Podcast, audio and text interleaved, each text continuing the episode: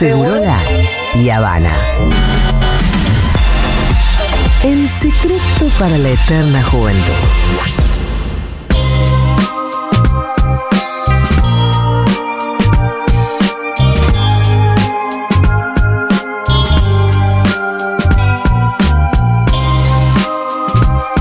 Bien, tenemos la columna del Pitu Salvatierra, vamos a seguir hablando de la historia de la delincuencia argentina y en el día de hoy tenemos un así un robo que fue muy importante.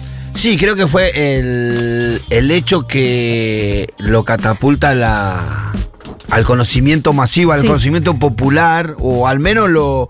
No, ya lo conocía mucho. Yo creo que fue el robo más importante que cometieron dos grandes eh, eh, bandidos rurales. Los dos más famosos que tuvo la Argentina.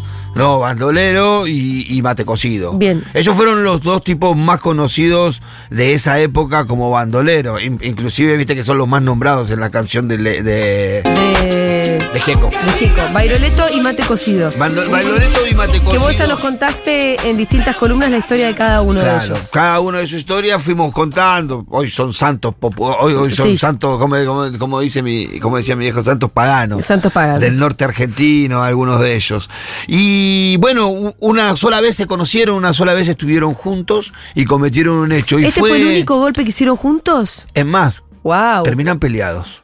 Ah, mirá, por el golpe también. Arrancamos con la historia. A ver. Eusebio Vasco, eh, Eusebio Zamacola, ¿te acordás que ese que era amigo de Mate Cocido? Sí. Un anarquista que, eh, que justificaba el robo diciendo eh, si, si- si los patrones explotan a los trabajadores, es justo robarle a los patrones para sostener la lucha de los trabajadores. Sí, perfecto. Eusebio el Vasco, Eusebio Zamacola el Vasco, había invitado a, Bairo- a, a- a Bairo- a Bairoleto a Buenos Aires en enero de 1938 Sí. diciéndole que le quería presentar a alguien. Ah, me encanta eso. Lo invita a una casona, le da la dirección de una casona del barrio porteño de Barracas. Eh, allá por el 12 de enero, Bairoleto llega a Buenos Aires dirigiéndose a la casona. ¿Qué año, donde la había, en 1938. Bien, 30 y para que Enero del año 1938, Bairoleto llega a, la- a- a Buenos Aires. eh, en la casona de Barracas ultimaban los detalles para el ansiado encuentro. No era un encuentro así nomás. Se estaban por encontrar dos de Ellos, los ellos tipos sabí- uno sabía que iba a encontrar a. Bairoleto y el otro sabía que iba a Mate conocer. Cocido sí sabía que estaba Ah. esperando a Bairoleto. Bairoleto no sabía a quién iba a ver, pero Ajá. sabía que, ira- que iba a ver a alguien muy importante. Pero dentro de la casa sí sabían que, cuál era el encuentro que se iba a dar y había mucho movimiento y mucho nerviosismo por el encuentro que se iba a dar. Juan Bautista Bairoleto llegó a la casa, entró. Me imagino yo como cualquier persona que vive la delincuencia desconfiando, Sí. mirando para todos los lugares. Hubo un hombre que ya tenía orden de captura en La Pampa, San Luis, Mendoza, Río Negro Ah, bueno. y Neuquén, ¿no? Eh, hombre de pocas palabras, de mucha acción. Bairoleto eh, se abrió paso como un tipo de mucha Rudo. acción, rudo. No nos olvidemos que arrancó matando de tres tiros a un general de la policía. Claro. Eh, Bailoreto entra a la casa y justamente se encuentra con Mate Cocido. Se encuentra con Mate Cocido que estaba sentado, segundo David Peralta, alias Mate Cocido, sentado en una mesa junto a su amigo Eusebio, esperándolo a Bailoreto. Eh, se sorprende al verlo porque no sabía y en un chiste le dice, ah, me la jugaste de engaño, ¿no? Le explica eh, Eusebio que la razón por la cual no le había dado la información era que él le parecía que el encuentro era de dos personas muy, muy importantes, muy buscadas, y cualquier filtración de esa noticia hubiera hecho que sería Sí, un de policía y en este momento no estaríamos charlando no, nosotros. del robo a la forestal. De lo que justamente iban a hablar pocos Ajá. minutos después. Bailorito se sienta a la mesa, pide un mate, toman un mate amargo, él siempre con su ropa característica, la verdad que había mucho lindo tipo. A diferencia de Mate Cocido, que era un tipo que tenía. Había sido desagradecido, ¿cómo, es, eh, cómo poder Poco decirlo? agraciado. Poco agraciado porque había tenido un accidente de joven que le había dejado una cicatriz en la cara, por la cual le llamaban mate cocido, que no es por la bebida, sino por tener el mate cocido, la cabeza cocida. Sí. Se sentaron ahí, tomaron algunos mates entre ellos y no faltó mucho tiempo para que enseguida Eusebio, quien era el ideólogo de esta movida, diera a conocer sus verdaderos planes. Era la invitación a Bailoreto a ser parte del grupo que asaltaría Bien. la forestal. ¿Qué es la forestal? Eso te iba a decir. ¿Qué es la forestal? La forestal es una empresa que se creó en muchos años eh, antes inclusive de este hecho. En el año 1900, 1874 el gobierno de Santa Fe pide un préstamo a una empresa londinense llamada Murrieta and Company. Esa plata iba a ser destinada para el capital inicial del Banco Provincia de Santa Fe. Eh, pero no se pagó el préstamo en tiempo y forma. Entonces la empresa empezó a hacer acciones legales en, en Londres, en Estados Unidos y en distintos lugares. En el año 19 1880 el Poder Ejecutivo presenta un proyecto de ley para pagar la tercera parte de la deuda con bonos del Tesoro y los otros dos tercios con tierras públicas a esta empresa. Ajá.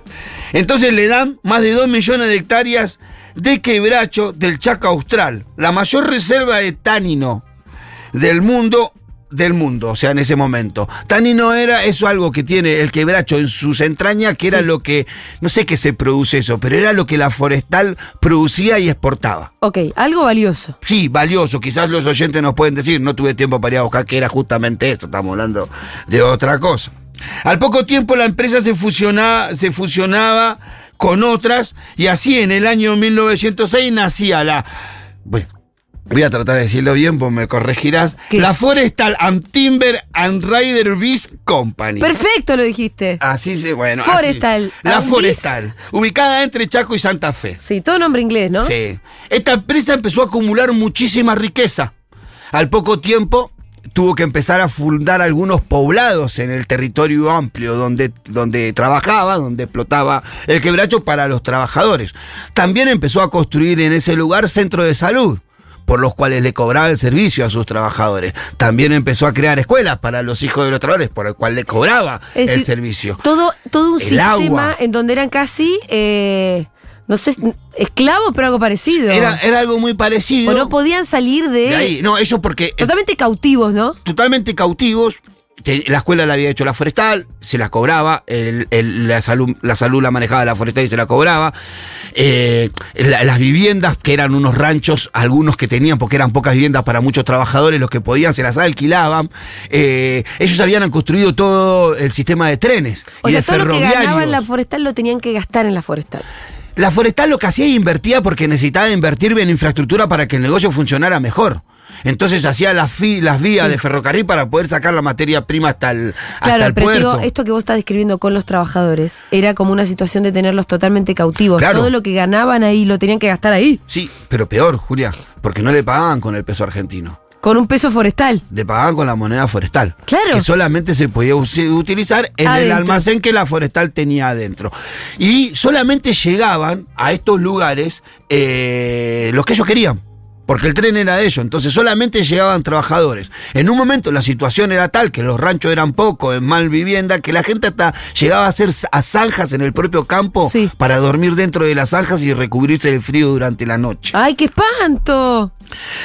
De esta manera, claro, eh, ejercía un monopolio general de los. De, de- de- todo el control de ese territorio que se le había dado en función de eso.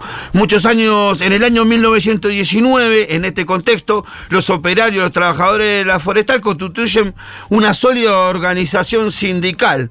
Eh, vinculada a los anarquistas, que eran los que europeos migrantes que venían con la idea del anarquismo, y hacen una huelga. Que no en- es el anarquismo de ahora. que no ¿eh? es el anarquismo No de es el ahora, nada anarco, que ver. anarco el anarcocapitalismo, capitalismo. eso es cualquier cosa. Es. Bueno, estos generan una huelga, la huelga eh, duró creo que dos semanas, lograron firmar un convenio con la empresa, eh, acuerdos eh, traba- de, de- de- de regulación de algunas cuestiones, algunos reclamos que tenían los trabajadores, se acordó una firma de un, de un convenio que la empresa nunca cumplió. Durante esos dos años que tenía que cumplir la empresa el acuerdo, no solamente la empresa no cumplió el acuerdo, presionó mucho más a los trabajadores y aparte logró que la provincia de Santa Fe le permitiera formar su propia policía, que era la Gendarmería Volante que financiaba la forestal. De esa manera tenía el control total.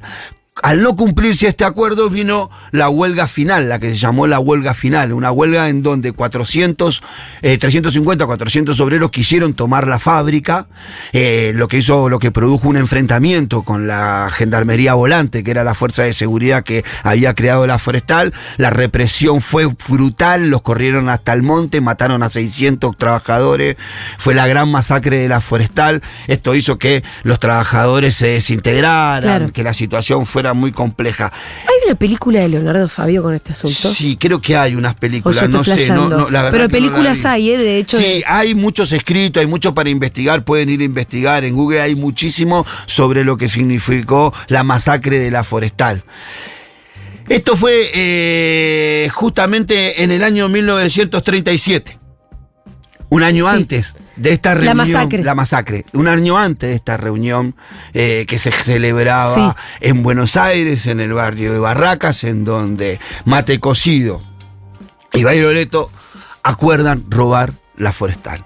Bailoreto, el Mate Cocido se Sí. vuelve rápidamente para el Chaco, que era una zona de donde él manejaba, Bailoreto de La Pampa, entonces empieza a hacer toda la, la, la- la- la organización para empezar a viajar. Bailoreto viaja con el Caucho Rodríguez y con el Topo Gutiérrez, que son dos de sus hombres de confianza, no sé cómo me acordé esos nombres, a veces me acuerdo nombres, pero me los acordé, que viaja con esos dos hombres de confianza llegando a un lugar que era la casa de un leñador en el medio de un campo donde habían quedado en encontrarse para Sí. empezar a planear el golpe a la forestal. Ahí llega y lo espera Mate Cocido con una, eh, una recepción y un grupo de, de- de colaboradores que tenía Mate Cocido del territorio y su propia banda.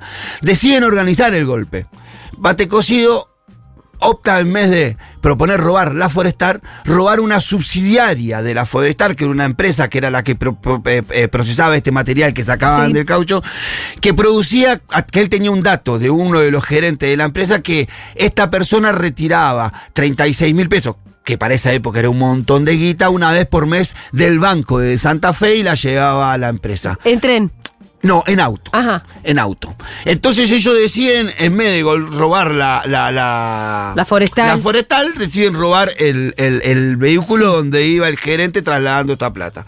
Para eso contrataron o, o buscaron ayuda de otras personas más para ampliar la logística de lo que tengan. Es importante retener esto porque Sí. después va a ser el problema. Acuérdese este dato. Sí, amplía la banda para poder dar el Sí. golpe. La mañana de- del primero de mayo de 1938 eh, se encontraban ellos eh, apostados en la, en la terminal del puente Tirol, a donde terminaba el puente Tirol, camino por el donde iba a venir esta persona con el dinero.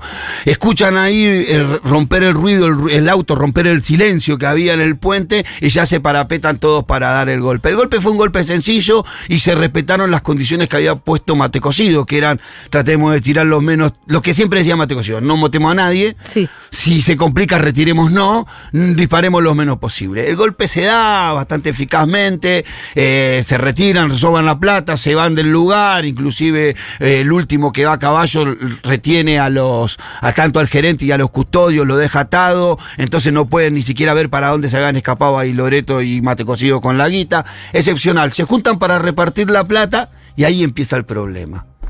Reparten el dinero y el que queda desconforme es Bailoreto. ¿Por qué? Porque Bailoreto es el que menos. Bailoreto y sus dos socios, sus dos cómplices que venían de, Sí. de La Pampa a Buenos Aires, o sea, de Buenos Aires a La Pampa y de La Pampa a Buenos Aires, recibieron menos dinero que todos porque le descontaron lo que habían gastado en el viaje, porque la plata para viajar, para llegar a ese lugar, se le había dado mate cocido. Entonces, cuando le da la repartija mate cocido, te toca descontar lo que ya te di. Lo que te di para que viajaras. Para que viajaras y comieras y todo Uy, eso. no me digas que se está arruinan las cosas, qué Entonces pelotudez. Bailoreto se calienta. Sí, no. Y dice, no, pará, esto no es así. Queda regulando un par de días, como diciendo, no me parece. Y va y se acerca a Matecosí y le propone robar la forestal. Que él no estaba de acuerdo en haber hecho tal viaje, tal y tener tan poca guita. Sí. Entonces, no, yo quiero robar la forestal. Ante lo que Matecocido se niega y le dice. Estamos en todos los diarios por el robo, porque el robo había sido de mucha guita. Claro, claro. El resto de los socios estaban bastante Estaban todos conformes. menos Bailoreto. Él que- quiso que- chorear más. entonces dijeron, vamos, estamos en todos los diarios, es peligroso que hagamos esto, tratemos de no hacerlo. Eh, Bailoreto no le hizo caso, se acordó con tres cómplices de Mate Cocido, más sus dos socios que venían de, de La Pampa con él, ir a robar la central de la forestal que estaba en el medio del... En el medio de todo el predio de la forestal estaba la oficina central donde estaba la bóveda que él quería robar. Planificaron el robo para el 10 de mayo. 10 días después del primer robo. Sí. Para el 10 de mayo de 1938. Sí, Bailoreto tampoco tenía tanto tiempo No, porque claro. estaba en tierra ajena. Se van y se aproximan al lugar, se, se escondieron en la casa del mismo leñador que habían eh, eh, llegado el primer día para dar el golpe. Esa mañana muy temprano, antes de que salga el sol, se acercaron hasta el lugar para empezar a ver los movimientos y pe- pensaron que era el momento ideal para darle a las 10 de la mañana, para avanzar y robar a las 10 de la mañana. Hacen tres pasos y estaba relleno de ¡No! custodia el lugar. Se produce un Uy, ¿cómo no tiroteo, una balacera tremenda en donde mueren cuatro de los custodios de la forestal, uno de ellos el jefe de la gendarmería volante. Logran escaparse los cinco hacia la casa Los- de los bandidos se los escapan. cinco bandidos hacia la casa del leñador. En la casa del leñador se encuentran con Mate Cocido, que les da alcance en ese lugar, muy enojado por la situación, reprochándole a Bailoreto lo que había generado, diciéndole ahora nos van a perseguir peor, ahora no solamente te complicaste la vida a vos, sino me complicaste la vida a mí. Entonces lo único que te voy a pedir es que separemos nuestras bandas y que vos te retires del Chaco, por favor. Y fue ahí que Bailoreto subió a su caballo con sus dos cómplices y fue la única vez y la última vez que Mate Cocidos y Bailoreto se vieron. Lo único que lograron robarle a la forestal fueron 36 mil pesos, pero fue el robo más grande cometido alguna vez sobre la empresa La Forestal. La Pero habían querido hacer uno más grande que no y les no salió. pudieron. Y terminaron enojados entre ellos. La Forestal... Igual la sobrevivieron los dos. esta. La sobrevivieron los dos, después Bailoreto terminó, como todos sabemos y contamos en la historia, queriendo muchos años después retirarse del delito, reconstruyendo su familia, la policía lo alcanzó en su chacra, en donde él después de un intenso tiroteo se termina volando la cabeza delante de su mujer y sus dos hijas que no sabían nada de su pasado. Mate Cocido no, Mate Cocido se dice que vivió hasta pasados los 70 años como chacarero en el norte del país, no se sabe muy bien por dónde, pero esta fue el robo de la forestal. La forestal se fue 15 años después, Ajá. ¿a dónde se fue? A Sudáfrica, en donde encontró condiciones más favorables para explotar a la gente que la Argentina, dejando, dejando, el- dejando en el, en el Chaco eh, Austral consumido el 90% de los quebrachos. Así que hizo Ah. un desastre. O sea, hizo una especie de desertificación. Sí, la, la- la forestal se fue dejando sin, sin quebracho al austral del Chaco y dejando abandonado casi 20 pueblos a la buena de Dios porque ellos los administraban. O sea, extractivismo, el mango. Extractivismo. Es por eso que es muy simbólico lo que hicieron tanto Mate Cocido y Bailoreto robándole a una empresa que explotaba al pueblo chaqueño y al pueblo santafesino y llevándose las riquezas naturales. Pero bueno, fue un golpe que lamentablemente hubiera podido ser mejor y que no me gusta, lo que no me gusta de la historia es que ese golpe fue el único que dieron Mate Cocido y Sí. Bailoreto juntos y terminaron peleados. Totalmente. Y además que no pudieron dar el grande, Sí, grande. Algunos dicen que por el campo, el otro día me mandaron, que lo voy a contar así de memoria. Dicen que muchos sábados, porque Bailoreto murió un sábado, muchos sábados se suele escuchar el cabalgar de un caballo que nadie escucha y que nadie sabe de dónde viene, con un jinete arriba. Y los pobres dicen que esa noche se come bien porque un amigo se ha invitado a cenar. Ah, qué Bailoreto. lindo. El- El último Zapucay. Bravo. Excelente, gracias, Pitu.